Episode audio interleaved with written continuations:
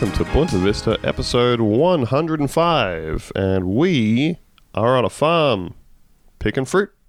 Gotta tell you, I don't care for it. I'm up a ladder, getting scratched. There's bugs biting me, and I'm earning very little money. Um, the next tree over, I can hear a piece of unripe fruit has fallen onto his head, making a sound like a coconut. It's Theo. Hey, hello.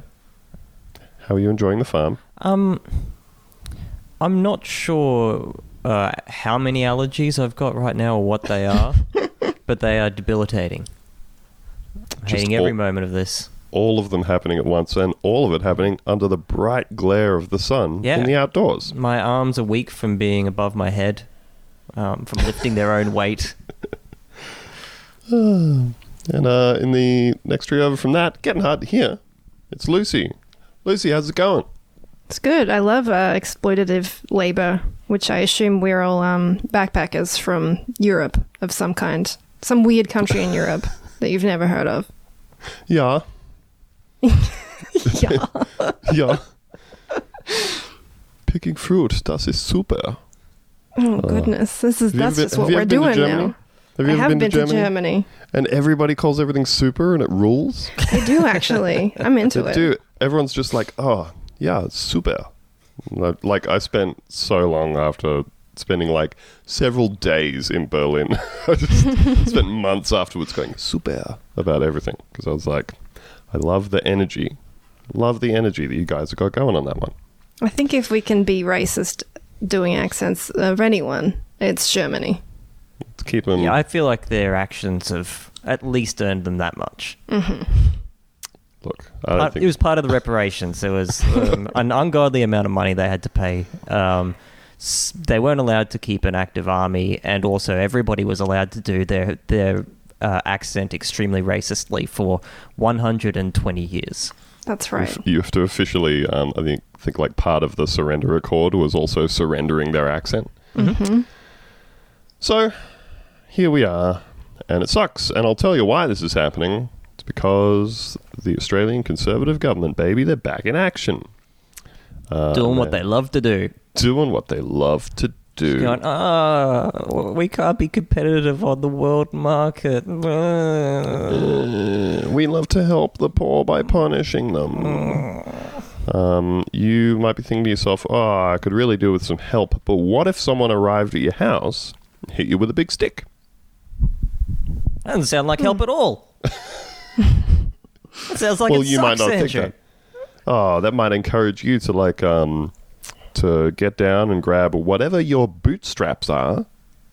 I don't know, um, and pull them up, hoisting yourself up into the air with them, uh, How does achieving that some actu- kind of I'm levitation. not sure how that works. I think it, I think it's levitation, Ah, okay. Some sort of spiritual levitation. So, th- so the pulling yourself up by the bootstraps thing, I just want to, as a quick aside, that started off as like one of those funny kind of jokes about a thing that you can't do, right? Like in the first episode of Futurama where Bender's arms fall off and he uses one arm to put the other one on and then uses the other Yeah. one to put the first one on.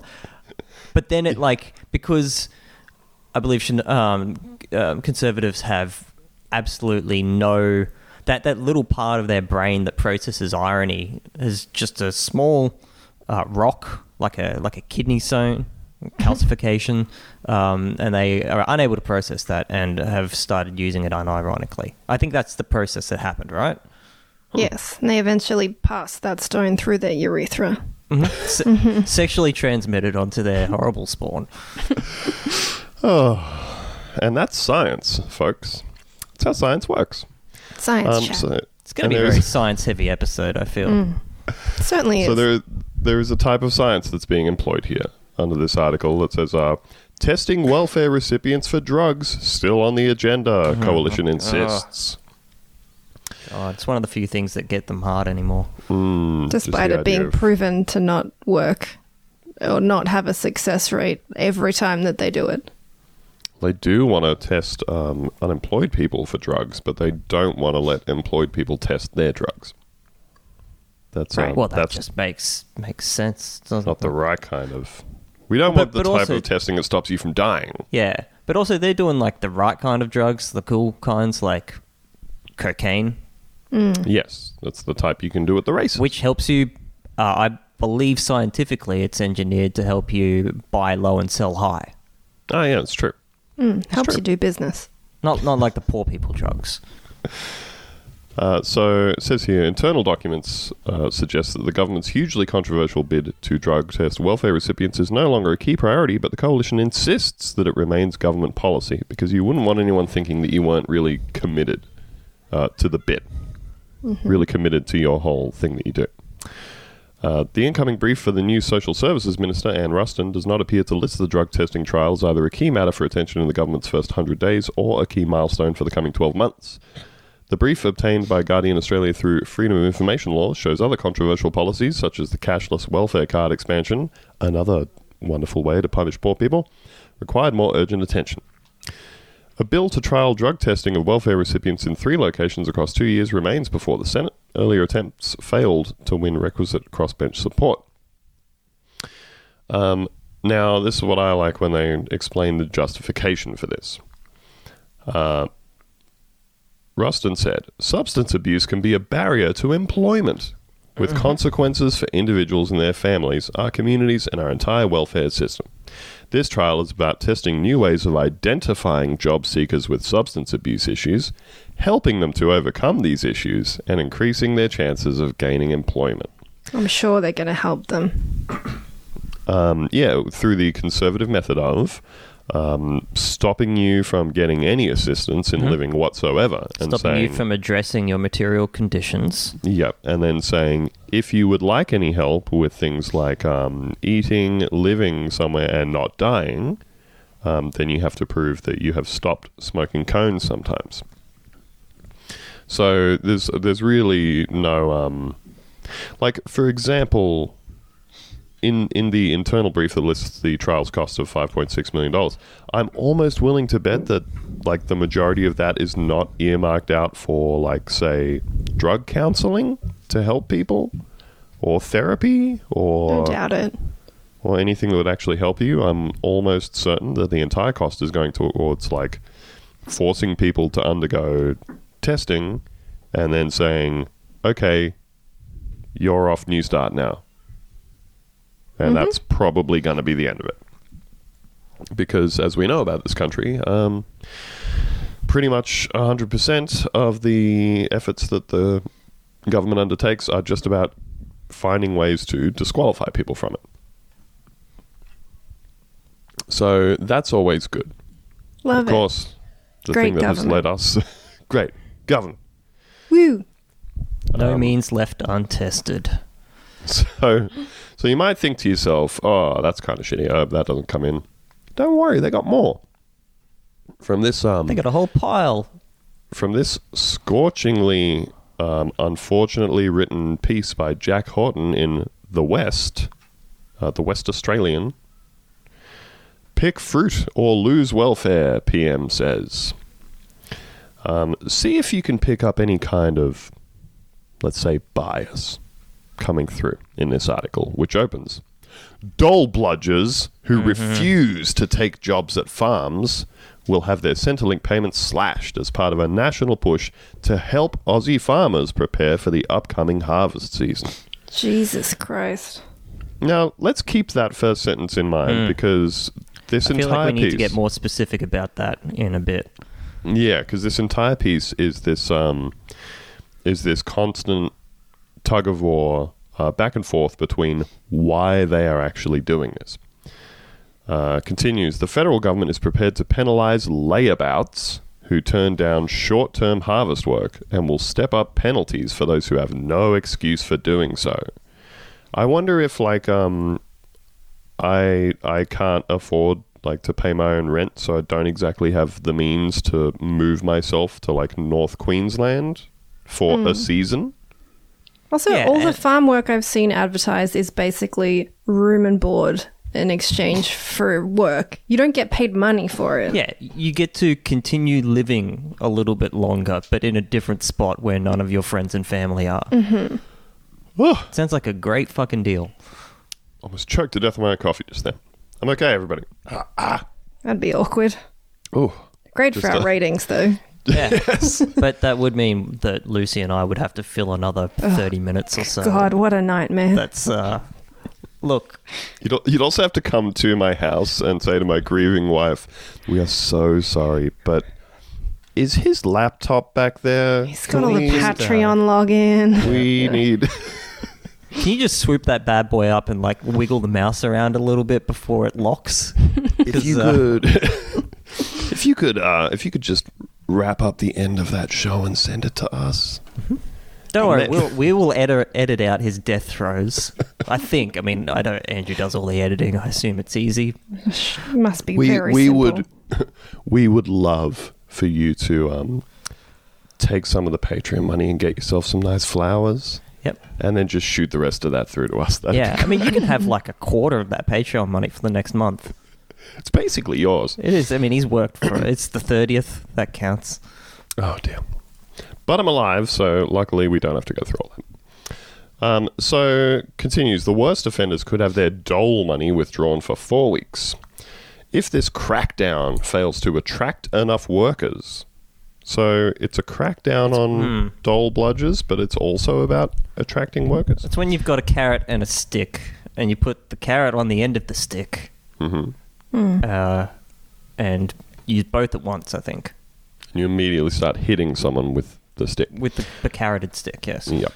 Um, I'm, I'm just imagining like a cat of nine tails, and there's a, a carrot tied to the end of each strand of the thing. As you flog somebody with it. This is what they meant. This is what they meant by by carrot and stick. Carrots and stick. Uh, where we cannot find Australians to do the work, uh, we cannot allow the fruit to rot, Mr. Morrison said, uh, because he will consider increasing the numbers by changing working holiday visas to push visitors onto farms. We will back our farmers and make arrangements through our Pacific Island Worker and Migration Program to get the job done. Our cheap labour program. So, uh, the PM says he was prompted into action after hearing from farmers about the difficulties of attracting staff to the regions, and he emphasized the plan revolved around getting Aussies into work. Quote, This is about doing everything we can to ensure Australian jobs are being filled by Australians, he said. Our government has heard from farmers about how tough it is now to find workers, particularly at the heart of, height of harvest season for some crops. We want to highlight exactly where the jobs are and make sure job seekers know where to be looking. God.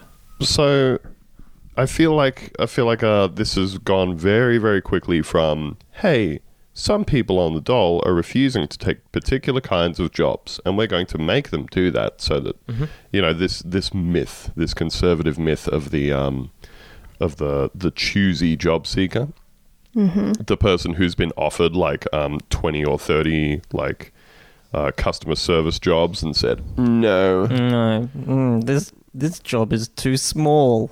I'd rather get paid less than the poverty line every week. This is this is good to me.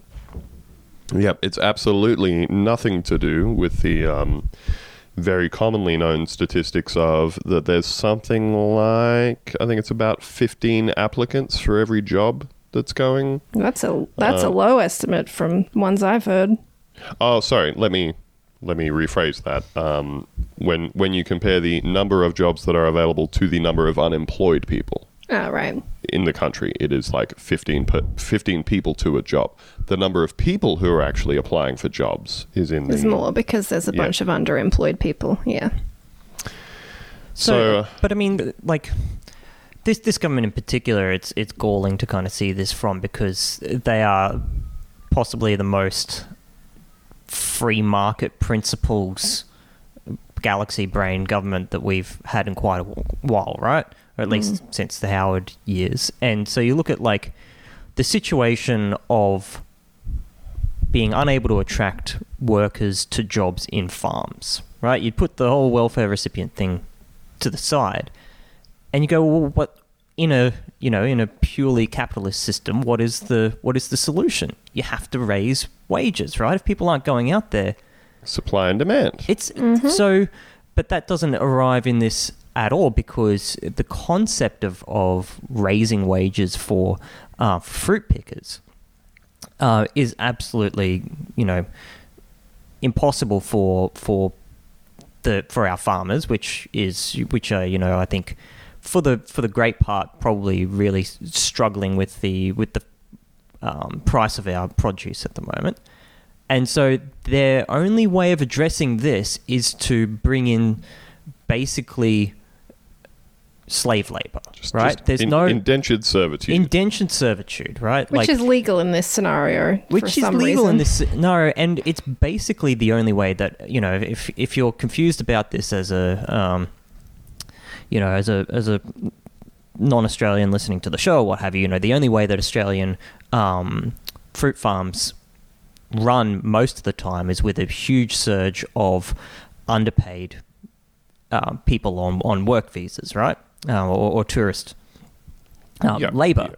right? And so at no point do we talk about um, subsidies for, for farms, right? If you if you consider that the farm uh, industry overall is a positive influence on our economy, and you know it keeps our you know it's good use for our land or what have you. I'm I'm no you know I, don't I'm not an expert on how this all kind of fits together in in Australia, but if you if you go through all of that and you say yes, we want farms, but no, we can't afford to pay our people, the obvious answer has to be subsidies, right? But that doesn't. It's we've been going for so long with with basically slave labor that we've had a you know a taste for it now, and it's like can't oh, turn well, back. You can't, turn can't. back. Once you got a sniff of that slave labor, it's Oh. every- everything else looks very so, hard guys, by have you, have you tried this slave labor? It's, it's very moreish, I've got to tell you. Yeah, absolutely. Um, I yeah, I agree. Like that, there are so many other industries throughout this country and throughout the world where, like you're saying, the commonly accepted solution is to say, if we consider this thing a greater good for our economy, um, as well as our- for just fucking feeding people. Let's Yep. not forget. Yep. Um, and and like like they're saying here, well, we're not we're not just going to let this fruit rot. We're not going to let these industries die. So Mm-hmm. what do we do? We make sure that we're forcing people in. As you know what this reminds me of? Um, Uh, yeah, I, I think I do. no, I don't. Not specifically. Hmm. This this makes me think of like a government that is run um, like the TV show Nathan for You. So Where- yeah, not not my guess, but keep going. where where um, the government comes along and says, "What? So I guess we'll just we'll have um, a farming industry where lots of people pick fruit and they'll all get paid uh, three dollars an hour," and everybody goes, "No, that's stupid. I'm not going to work for that little."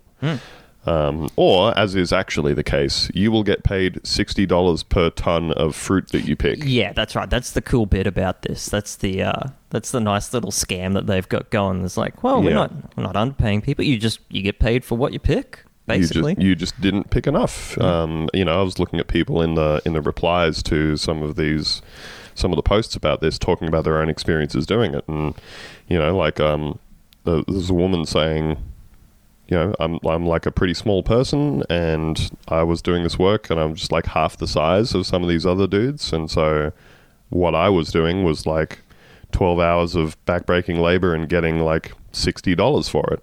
And other people were physically able to pick, you know, two or three times as much as me in that period and getting a lot more. But um, but yeah, like like the Nathan for you model, proposing something stupid, and then when that doesn't work, going, ah, time to pile layer of on, upon layer of stupid things on top of this, just to prove that it's a working model. Uh, Um, let's let's also force all welfare recipients to do this, and let's also change all tourist visas to require people to come and do this, just so that when enough people come through it and do it, you can turn to the camera and say, "See, a successful business model." I, I was going to say that I thought this may have reminded you of perhaps our car industry. uh, Well, which, yes. which was heavily subsidized, and then uh, and they said, "Hey, we can't do without these subsidies." Um, but if you want to keep employing people and you know keeping people on a job and having our you know being proud about the, the things that we make here in this country, you know, you can just keep keep subsidizing. Everything's going to be okay. And the government says we're going to stop subsidizing you, and they went, "Oh, cool, see ya." What happened then? What Uh, well, happened then- after that? Yeah, strange thing. Very, very strange thing happened. Uh, the car industry collapsed literally overnight. We Mhm. woke up after a, a weekend, I believe, and there was no car industry anymore. Yep. everybody had packed up their suitcases, waving goodbye to us. Yep. They uh, they left the glue behind that they used to stick the Holden badge on front of all of the uh, um, fuck, what's that? What's the American brand? Uh, o- on front of all the Chevrolets. Cars. And yeah, that's right, car brand cars. we Car buy brands. cars and we They've rebrand them left as the Holdens. stuff on the cars. uh, and they left. Here's a Deputy wild Prime idea. Minister and all these wild Crazy ideas. idea. Instead of investing in drug testing welfare recipients and cracking down on them, Hmm. imagine subsidizing their wages so that they can do farm work. Just Hmm. just spending enough money to make it like a living wage. Mm. Imagine Crazy. Hmm. Sorry, just throwing things around here. You know, you s- you sound out of your mind right now. crazy. Well, remember when we had that big mining boom? I don't know if you guys recall, um, kind of the thing that like transformed our nation and all, all this sort of stuff. And we needed people to go other places, places where they where they didn't live. So they lived in, in one place, but we said, well, we've got these jobs for you out out here in this in this other distinct place. It's not the place you live in; it's a different place. But what we're going to do is we're going to pay you an eye-watering amount of money to make up for the fact that you are not living in the place where your friends and family and cat and dog are. You'll be over here in uh, some shithole, I don't know, Mackay. And basically, we're just going to pay you. Um, oh fuck! What's a what's a number? Uh, we'll make up a number, and then everyone said yes. That sounds great, but the difference being is that those people were either digging coal or they had degrees, which is, I think, distinct from treating fruit pickers as human beings. Not sure. There's there's some distinction there, but I, I it's, it's escaping me at the moment. There's also the fact that that obviously turned out very badly for a lot of people. Um, Oh, fly, yeah. fly in, fly out work uh, has destroyed a lot of families out there. Yeah, it's also destroyed a lot of of suicides and all that sort of stuff. Mm-hmm. Um, so great stuff there from the government. You love to see it. You love to see innovative thinking. You know. Very innovative. Speaking of innovative thinking, I I've been struggling lately, folks. I've been scouring high and low, trying to find some of that classic bad Australian opinion writing. You know, um, people say to us, "Hey, hey, what's old uh, what's old Daisy Cousens been up to?" Hmm. And the answer is not getting paid to publish anything anywhere and trying very hard to become a YouTube grifter. Which We we, spent have a no lot of time interest on in Bridge- watching. Sorry. Yeah, Not going to watch a video, you know. That's too much for Oh. us. I don't- tried, I, don't I tried. hear that that wh- whatever it is that she's doing to her voice. I simply hmm. do not like it. I threw one on. I was like, maybe I can mine a bit of content out of this. And after like two minutes of the talking, I went, all right, No, time, time no, to look somewhere thank else. you. Hmm. Uh, what's what's Caleb Bond up to? And Caleb Bond also is basically writing nothing anywhere anymore except for like extremely localized news about um, about like uh, levies on certain types of garbage Oh, collection in Adelaide. Hell yeah! I love that he's eighty years old. Yep. he's he's transitioned straight to just local news, extremely local news. So um so I had a look at the Daily Telegraph's Rendezview section, Rendezvous. the meeting place for news making views, and um Oh, rendezvous. I, Ren- I got it. Rendezvous. Rendezvous. Now, I found a piece by a, a lady named Kerry Parnell, who I was not familiar with, but she seems to fit this classic mold of I saw one thing that made me mad, and now I'm going to write a whole piece about it. Um, and she wrote this piece called Fund Your Own Holiday Beg Packing is Not a Good Look. And she has written an entire piece uh, because she saw one GoFundMe uh, online. Fancy a trip around the world? Don't bother saving up. Make like a millennial. and, and beg for the funds. The phenomenon known as beg packing has been spotted on the streets everywhere from Hong Kong to Bangkok. But now it's in cyberspace too. Thanks to thanks thanks to influencers Cyberspace. cyberspace thanks to influencers like kat and elena self-described lovers travelers and dream chasers of another beautiful day instagram fame The couple made the news this week after posting on GoFundMe to raise money for a journey from their native Germany to Africa by bicycle. Ah, super. Of course, uh, the, they're a big pair of dipshits, um, white people with dreads and all that sort of stuff. Who cares? Um, they want to take us all on a huge adventure as long as we pay. It'll be good for us, you see. So she's written a whole piece about um, how we shouldn't give like forty thousand dollars to a pair of hippie dipshits from Germany. Which, to be fair, I wasn't like on my way to do. Wasn't planning on it. No.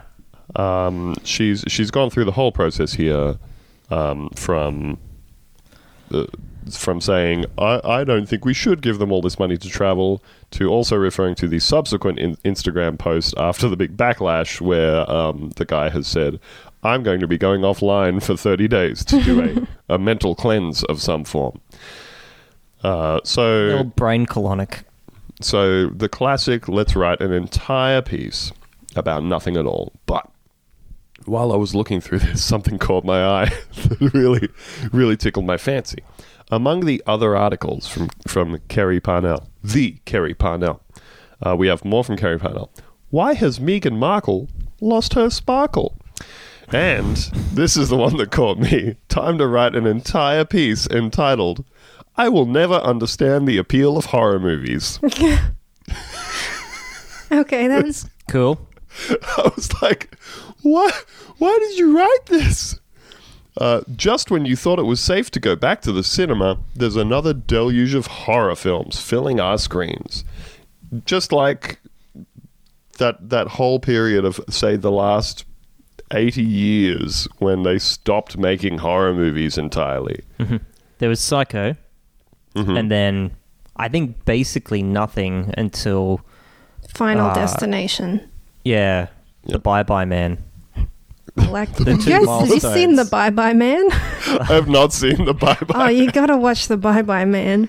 you gotta see the Bye Bye. Really Oh, enjoyed God. that one, to be honest. We should do a watching of the Bye yes, Bye Man. absolutely. All right, I'm down with that. Um, from the Pet Sematary remake, where a family brings their dead daughter back to life, to the disturbing child killing The Curse of La Llorona, out Thursday, to another version of Child's Play with an updated Psycho Chucky doll, followed by the kid slashing clown Pennywise returning in It Chapter 2. Yes, there's a minor murdering bonanza in a cinema near you. I may sound like a total killjoy, Mhm. You do. Although I'll take that over enjoying watching kids being killed while I munch popcorn. But why is this entertainment? I could never stomach it before, and it's even worse since I became a mother. Admittedly, now this is this is our favorite part of any like bad opinion article is the sentence jammed right into like the third paragraph that negates the entire purpose of the piece. Oh, the the Caleb Bond um, sentence. Yes. Um, admittedly, I have always been a horror lightweight. I almost fainted watching a screening of Wolf Creek, and not because I was seated behind the lovely David Stratton, which is enough to give any lady palpitations. Oh, Really? keep it in your pants. I'm not sure about that one. Folks, we need you to um, we need you to pause the podcast, open up uh, search engine of the show, DuckDuckGo, and just Google David Stratton. If you are not an Australian um, of a certain vintage who has watched a lot of the movie show with Margaret and David, Google yourself a picture of David Stratton and ask He's yourself, right up there with international sex symbols. You got Tom Cruise. You got uh, uh, Warren Beatty. Do people still like Warren Beatty? Um, I assume so. And then David Stratton. David Stratton. So find a picture of David Stratton and ask yourself, does this guy steam my clams? It's like a ill-looking Jeremy Corbyn. Certainly is. Yep, yep. Imagine, um, imagine if you will, that uh, that geriatric diabetic history substitute teacher you had uh, in high school, and if you thought, I gotta fuck this guy, I gotta fuck this guy while he tells me whether or not he liked the Wolf Creek sequel. Which is probably a bit cruel because David Stratton actually seems to rule, but Oh yeah, He seems nice. I've got nothing against him. you can seem nice without being Yeah, being, being a a- big big fuck object. yeah, I look at guess. him go, wow, that's a fuck machine. Even silly old Blair Witch made me sick. I watched it on a flight, and the combination of the tension, wobbly camera, and turbulence sent me rushing to the toilets to throw up. Wow. That that I- one upset me too because I was 13 and everyone told me it was real. So I can relate. Everybody thought it was real. We all thought it was real. Great marketing campaign. Um, I'm sure I've said it before, but um, but uh, an ex girlfriend of mine, she had like in high school, she had a book that they put out beforehand that was like the case files of a detective who had gone to. They like made up a like a true crime type book. Oh. And I think I think she saw that before the movie even came out. So in her brain, she was like, "This shit is legit." Genius. Um, I also think that uh, the the the wobbly camera thing, the handheld camera nausea, it only affects you if you're like watching it in a fucking cinema where it's taking up your entire field of vision. Yeah. Anyway, uh, I pushed past a queue of disgruntled passengers shrieking that I was going to be sick on their shoes, um, confirming that all bad opinion columnists constantly out themselves as being the most insufferable motherfuckers in the world. Yep. What made it even more embarrassing was the nine year old girl who was watching it in the seat next to me found it and me funny. fucking owned by a little kid. I mean, first of all, this didn't happen. Yeah. And if it did, why are you why are you writing this? Publicly outing yourself like this? I just love pieces like this that get thinner and thinner as they go. Um, I won't ever be downloading the sequel, Blair Witch. Why would you? You've Probably already expressed that you choice. don't like these movies. It's not even a good movie. You've made a great choice here. Congratulations. My goodness. Um, but why do we want to see so much horror? Why do we enjoy pe- watching people meet grisly ends and scaring ourselves witless? So this is like one of Psychologists say we Oh. enjoy horror movies because of an excitement. like, Oh just my god. we're now spiraling out into like Webster's dictionary defines a horror movie. like as someone who uh, writes things in a newspaper for a living, she could have like gone and interviewed a horror buff, and he could have, or she could have articulated their the reasons why they enjoy horror movies. You know, in terms that are personal, uh, that so you may understand the psyche of it better. But no, what she's done is gone to WebMD and gone in horror movie and uh, copy pasted the result. I think. My goodness. I'm jealous So of the people that write these, to be honest. They don't even have to research, they don't have to be funny or insightful. They can just write a whole column about, I don't like this thing. And they Like- get paid money for it. How do you get the gig though? That's what I I, don't want to know. know. Yeah, like, Good do you- lord. I feel like you should have to be especially funny or insightful to be a columnist, but I don't think that's often the case. That is not the case at all. My goodness. So you know, I'm I'm going to keep an eye out on on this Kerry Parnell, but it I've just really struggled. It's been a it's been a dearth of quality dumb shit coming out of opinion columnists, but the god, the OG, uh, the man king, himself. the king of Australian dog shit opinions has swooped in last minute on the buzzer, shooting from half court, and he drains that motherfucker. We're talking about Andrew Bolt. Andrew Bolt is extremely mad about the TV show Chernobyl. Theo, would you like to tell us why he is mad about the TV show Chernobyl? Um, Andrew Bolt is mad about the TV show called Chernobyl because global warming does not exist, Of course. basically. So he has written an article and then immediately written another article because every conservative col- columnist needs to get paid twice once for the article and then once to respond to the criticism. Um, and it seems like he saw, I think, the last three minutes of, of the TV show Chernobyl, um, which is um, the part where they go through the montage of you know various real life characters and and all that sort of stuff and the figures and you know all the bad stuff that that has resulted from uh, nuclear reactor 4 at Chernobyl popping its top and doing a great big gusher um, all over the associated nations of the former uh, USSR. Um, so basically, the thing that he has taken umbrage with and written two, uh, two articles about is the claim uh, at the end that, that between 4,000 and 93,000 people died from radiation poisoning. And he has used this to extend um, to criticize the uh, anti nuclear brigade uh, as well as the uh, global warming brigade in a number of uh, very, very strange ways.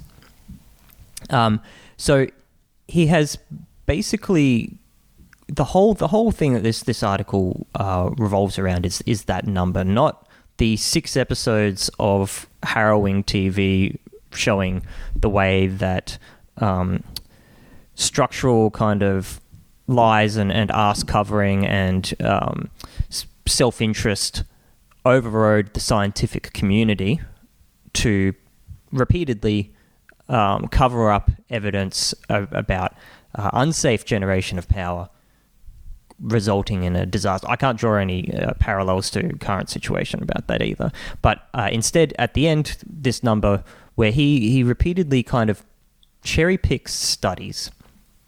Um, so one thing that makes the speculation so sick is the science now is actually quite clear. The known death toll from Chernobyl is fewer than 100. That's right. It's not 30,000, 93,000, or 1 million, but fewer than 100. Um, all right, so this next sentence, I feel like I could write a PhD on conservative thinking um, just based on what is missing from this sentence. And just, if you will, entertain me and, and just give me a guess at your understanding of what is missing from this next sentence. The Uni- United States Nuclear Regulatory Commission, for instance, says 30 people died in the blast or shortly thereafterwards. Uh, is there? Can you guys pick Hmm. what might be what might be missing from this count? Hmm. Just at a guess. Just I mean, we're not health experts or anything. is is it anything to do with the part that killed a lot of people not being an explosion? Is oh, but oh, they didn't on. report that. The the famously uh, above board Soviet Union. What about uh? What about? Is it anything to do with the fact that there's still a massive exclusion zone around the Chernobyl power plant that people can't go into, and they write all this stuff about how there's like lots of animals there, but no people at all for some reason? Hmm. M- maybe. I mean, he, he might cover this. Uh, I'm sure. Like, let, let's read on. The Chernobyl Forum, uh, a multinational agency set up to monitor the effects, uh, says another 19 first responders died prematurely over the next two decades from various causes, but their deaths are not necessarily, and in some cases, are certainly not. Directly attributable to radiation exposure. So again, this is like a, a masterpiece in cherry picking and um, and, and just excluding the facts that you don't like. So the Chernobyl Forum also produced a paper that estimates an additional 5,000 deaths um, came from radiation exposure, um, from you know increased cancer sort of thing. But and and there's like there's a whole there's a whole spectrum, and I want to kind of get into this briefly, but that it's sort of it's one of those things that takes subtlety to to approach and to talk about. Um, to say, well, look, Not his strongest we're, we're not quite sure what the what the end result is. Um, what we do know is that uh, there is almost certainly a long lasting effect that needs to be considered. Um, that we need to, uh, you know, talk about the, uh, you know, upwards of half a million people used as, you know, labor to pick up radiated um, graph, graphite blocks and all, all this sort of stuff, um, and, and where they're at, and all, all this sort of stuff. That that you know, it may be something that we can only ever understand statistically, uh, instead of man die in explosion. Mm. Um, man, man go boom, die now. Ma- Yeah, that's right. And you know, maybe perhaps to, to Andrew Bolt, even four thousand deaths isn't isn't enough to make a big deal about. So basically, you know, 9-11 was not not so bad. Um, but he kind of, but then he of, of course turns this uh, gun that he has just expertly loaded. his gun of hypocrisy. and he points it uh, to blast at the anti nuclear brigade. Um, that, you know, there, there is. Chernobyl is, is used as an example, you might, might say the example um, until Fukushima, um, of the dangers of nuclear power. And the irony is, of course, that nuclear power, as he highlights, um, and, and, possibly the only good point he has in the entire article, uh, is that uh, here I'll read the it's um, the irony there is that nuclear power is actually the power source warming alarmists should be demanding. Um, yeah, I want to get to that as well. Reliable, relatively cheap, and with zero carbon emissions. And that's the only place where he's sort of approaching a point with any kind of subtlety where he's sort of considered um, the spread of of uh, factors. Um, but of course, that requires like a discussion with some sort of um, nuance and that sort of thing. Whereas he seems to have just missed the entire um, previous six episodes where um, the the show is never explicitly anti-nuclear. I would say. Have you seen it? Um, I haven't. I've seen Lucy? it. I wouldn't You- say it's it? specifically about that. It's just more about how it was handled. that that's exactly right. I, I at no point was the show like no, nuclear power is is bad. Um, it actually seemed to not be interested in that point whatsoever, which is probably a good idea. Um, instead, it talks about the the way in which um, it was repeatedly covered up. Um, information was not taken seriously. Uh, you know, the previous cover-ups of um, things from the from the nuclear industry to say, well, the RBMK reactors, when you uh, when you go to um, shut them down, uh, there is a flaw. It causes a small power surge. That's probably bad if you're already in a power surge um, and, all all of this sort of sort of stuff. So at no no point is it specifically anti, um, like anti nuclear power, but that has not stopped him from um, saying that it is. Uh, he calls Connecting it, those dots himself. connecting those Also, I wouldn't Uh, say that climate change believers are specifically anti-nuclear crowd either. No, That's I a think it's straw a- man, Andrew Bolt. Uh, absolutely. I think there is a fairly reasonable split, right? I think that the Greens, um, by. There are by certain default, Greens factions that um, go for nuclear, even. That's exactly that's exactly right, and it's because they, you know, like like us, or like like any kind of right thinking person, you are taking all of the factors involved and going, well, there is the possibility of of um, tragic accident, right, and and huge accident that has required tens of thousands of people to leave their houses, you know, hundreds of square kilometers to be uninhabitable uh, versus this slow, constant grind of carbon emission from the uh, coal, gas, oil that we burn every single day that is contributing to a gigantic disaster that we cannot see. Um, but So it's not a problem. If you but can't it's not see a, it, if you but can't it's see not it, a problem. You can't you can't see it. it. So it's basically fine. Like like radiation. So like so many of these things, Andrew Bolt has taken the exact wrong message from this, where instead of saying, well, you know, we need to be listening to the scientists, and we need to be uh, open with the information and um, making the right policy decisions to make safe electricity. He is saying, uh, no, actually, uh, radiation uh, good for baby. uh, who's to say otherwise? And and also, what if carbon was good for plants?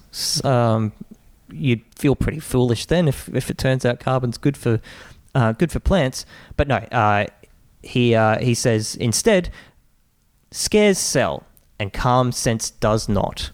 That's why nuclear power remains so demonized today, and why global warming is causing such a needless panic. Uh, I would like to note as well that he has, of course, in the style of all Australian Australian right wing commentators, has had to frame this in the context of because this show has been screened on the ABC. Um, it is Oh. part of. Sorry.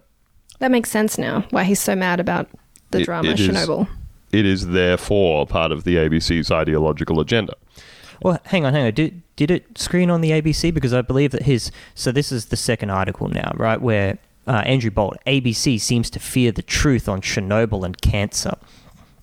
Um, and I'll read a little bit. Uh, the ABC's new chairman, Ita Buttrose, has admitted the state broadcaster may be biased after all. Um, quote, Ita Buttrose, we are biased. Uh, no. Um, and on Monday came more proof. Um, last week I wrote the new HBO series, Oh, okay. blah, blah, blah, blah, blah, blah. And then they, on Media Watch, it was criticized directly um, for being extremely galaxy brained bullshit. And now Andrew Bolt is mad about that. Right. Okay. That Oh, that clarifies things Right. because so he has said yes. There's this thing about bias at the ABC. Also, here are my thoughts about the HBO produced and screened show Chernobyl. And if you look at the comments in reply to that article, the entire thing is about like ah, so that's why the ABC made such a biased TV show called Chernobyl. Um, because nobody has watched the show or watched the ABC, and they're extremely mad about both. Does he ever just enjoy things? It's a good show. It's fantastic television. Just go and He have enjoys a a nice spot of racism from time to time and doesn't enjoy um, being convicted in a court True. uh, for any acts of racism. Now, from there, folks, we're going to take off. That's right, we're going to take off to our new segment that the people are demanding more of. They're bloody demanding it. Captain speaking. Please return your seats to their upright positions as we are coming in hot on another edition of Plainly Speaking. That's right, folks. Plainly speaking, it's plane time. That's a good pun. Hit us, Lucy. What's up in the world of planes? What's up in the world of planes? Well, well, I would just like to talk a little bit more about the Boeing 737 MAX. Great plane. Um, Great plane that I will not be boarding. that I absolutely will not be boarding. Um, so it looks like it's not going to be back in the air until next year, at the least. But I read in an article in Bloomberg today some deeply upsetting stuff. It says uh, longtime Boeing engineers say the effort to complete the plane was complicated by a push to outsource work to lower paid contractors. Shocking how that works. I wonder if that was perhaps anything to do with the problems in the first place. Maybe. This article's titled 737 MAX software outsourced to $9 an hour engineers. Fuck. It says the Max software uh, was developed at a time Boeing was laying off experienced engineers and pressing suppliers to cut costs. I would like to point out also that Boeing's gross profit for the 2019 year was $19.4 billion. Yeah, I can really see why they gotta chop those corners so heavily. Yeah. Doing really uh, wonders for their brand, which I'm not biased against because the- the Airbus is a better plane manufacturer in any way. Not at all. I I guess like I, I find this stuff interesting because it's it's such a it's such a good kind of encapsulation of the end point of this type of capital a capitalist approach to everything where you know obviously everybody has been used to the the very slow transfer from you used to get a ticket for a plane and the the price of your ticket included getting to take some bags on the plane uh, because you are probably going somewhere when you board a plane. Therefore, you might need to take some stuff with you. Uh, and also, you're going to be on the plane for a while, so they'll give you a meal because you are in a confined environment and you don't really have access to anything, and they don't let you take food on the plane. And they'll give you a drink and all that kind of stuff. Um, they'll let you sit in a seat, all that kind of jazz. But then over time, it has become oh, you can have uh, this much bag, and if you would like more bag, you can have it, but you're going to have to pay thirty dollars a kilo of luggage or whatever the fuck. Yeah. And um, we'll give you like some pretzels, a tiny bag of pretzels, but if you would like an actual meal, you got to pay for that. And also, we have internet on our planes now, um, but if you would like that, you would need to register an account for our for our special thing and lay down your credit card, pay this extra money, and you know every everybody's familiar with the whole um, the the windows not lining up with any of the seats mm. anymore because they keep making the seats smaller The and seats smaller. smaller. Yeah, there's a lot to be said for like cost cutting in airlines and how that's affecting things. But for the most part, planes have just been getting increasingly, increasingly safer until you know something terrible like this happens, which is extremely rare still. But it's pretty But- upsetting when it's come directly from capitalist cost cutting. Yeah, exactly. This and this is the one where this is the very, very natural extension of in what ways can we cut costs? Yeah, it's not just this. It's the fact that they, a main reason that these pilots weren't trained in it is that they wanted to cut costs by not having to train pilots on a new aspect of the software. So they just didn't inform a bunch of people about it. They just, you know, left the software in there, didn't think there would be any problem with it. So the pilots apparently in these, you know, less trained sort of areas and airlines just didn't know what to do in this scenario. Uh, yeah. What if what if you what if you could have a plane? Uh, well, you can have the plane that has all the sensors that tell you not to crash. But what if we took some of those sensors out and it didn't cost you so much? What if you got to unlock them through loot boxes? Yeah. What if it was the DLC? And then, of course, yeah, you wind up at this point of, well, now we have to fix it. Uh, well, but we don't want to pay somebody all that money to fix it. Let's outsource this to some nine dollar an hour guys. Have you guys seen the photos of like all of them parked on on runways and out in parking lots? No. It's extremely good. They have like such a long queue of grounded 737s waiting to get um, waiting to get repaired that they're like literally out in the car parks of airports. Yeah, it's Um, very depressing images to look at. It's it's a lot more than double parked, to be honest.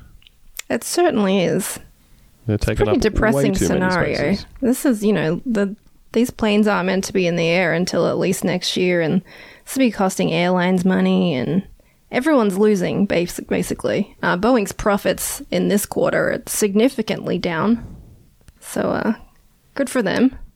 But Good again, choices. this this all comes back to to the type of stuff that we talked about. Of it's almost as though if you actually put in a little money up front, um, you can help avoid some of these things and continue your skyrocketing profits.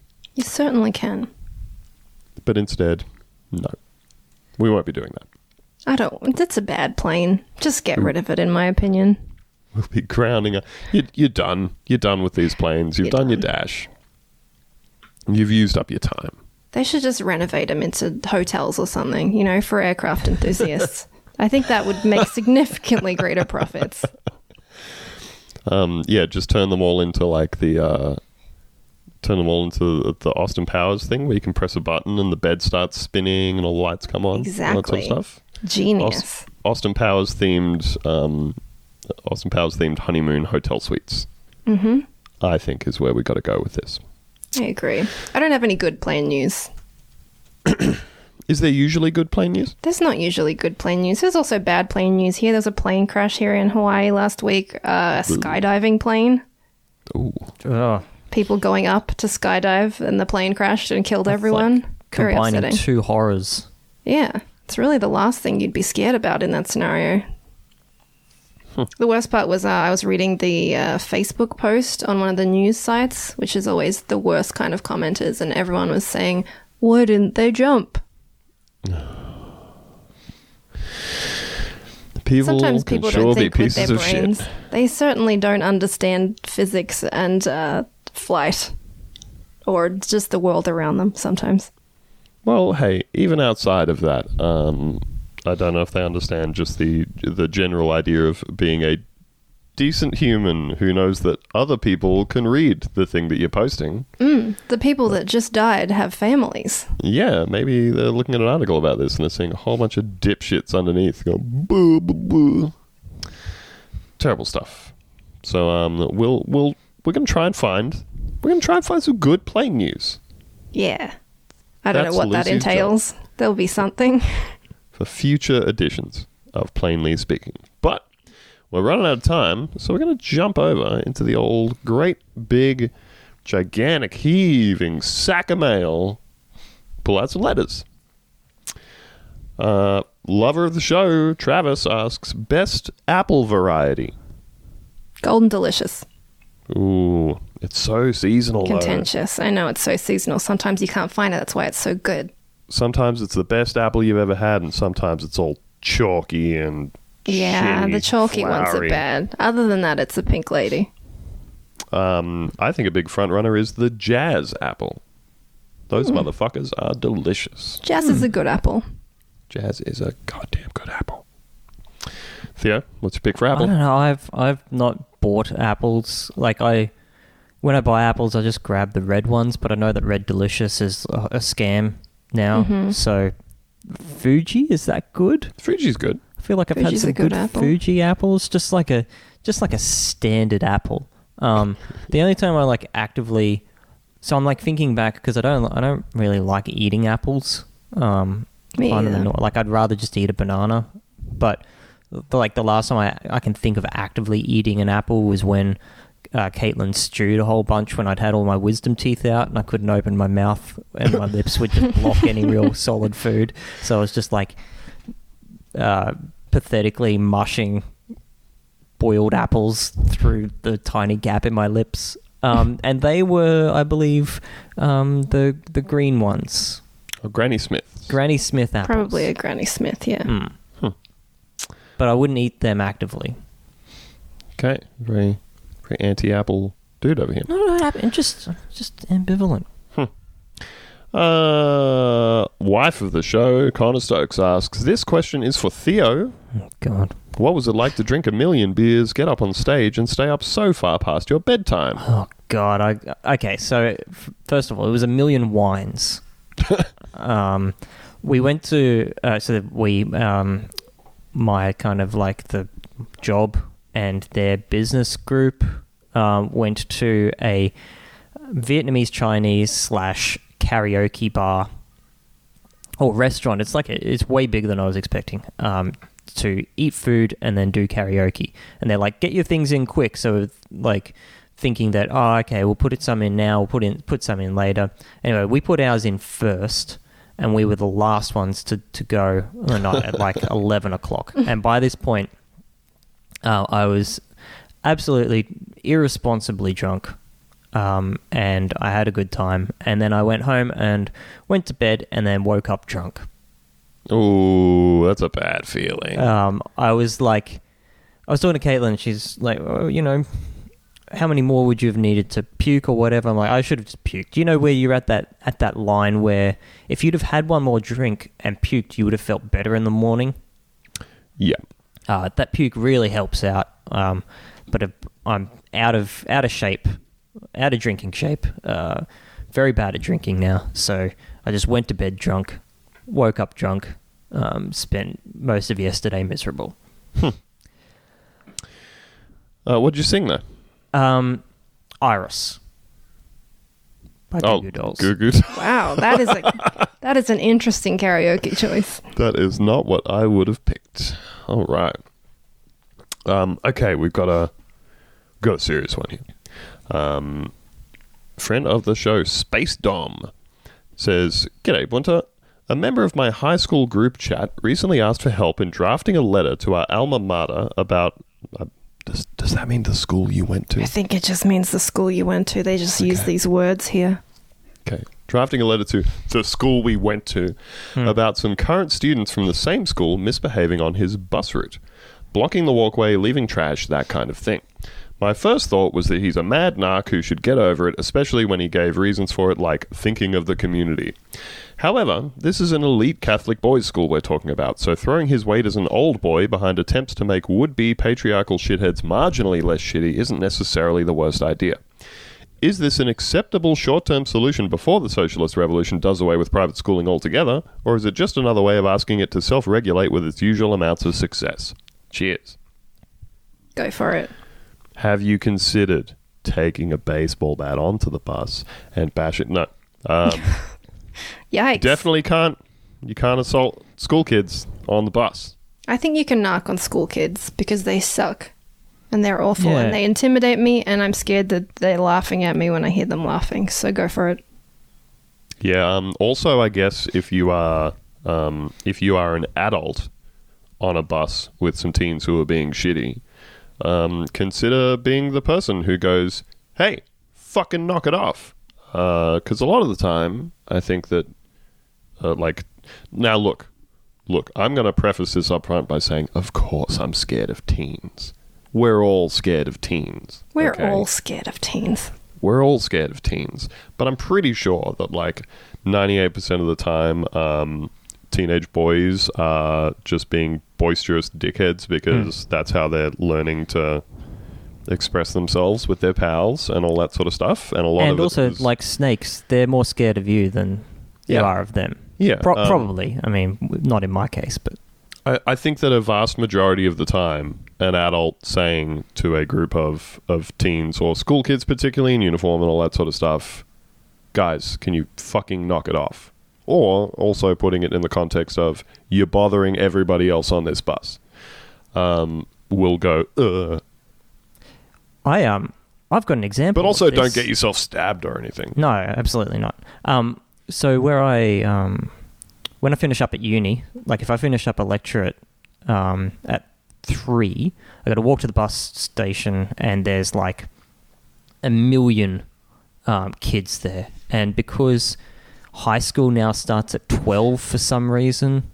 No, they'd be like eleven and a- no, because the prep thing Hello? changed. Hello, Hello? Andrew, can you hear me? Can you hear me? I can hear you, Lucy. Okay. Is it just Andrew? It's just Andrew. Oh, I think he's turned his thing all the way down. I'm back. My, my computer suddenly muted itself for no reason. No problem, man. Go on. Cool. Um, yeah, so like kids are now 12 and going to high school, which is extremely wild. Uh, and there's like a thousand of them on the bus platform. And I'm standing behind one of these shitty kids, and he's got like this packet of lollies. And he's holding it behind his back. And you know that thing as a kid where you would just like really surreptitiously just drop some garbage? Oh, yeah, yeah, yeah. Like, Yep. So he's like You think you're being smooth? yeah, yeah, he's trying to be 12 year old smooth, right? And he's like standing in front of me and he's got this packet in his hand and he just like drops it behind his back. It lands on the ground. And then, like 20 seconds later, he turns around to have a little look to see if he gets away with it. I look at him and I look down at the packet on the ground and raise my eyebrows. And he picks it up. Yeah. It worked.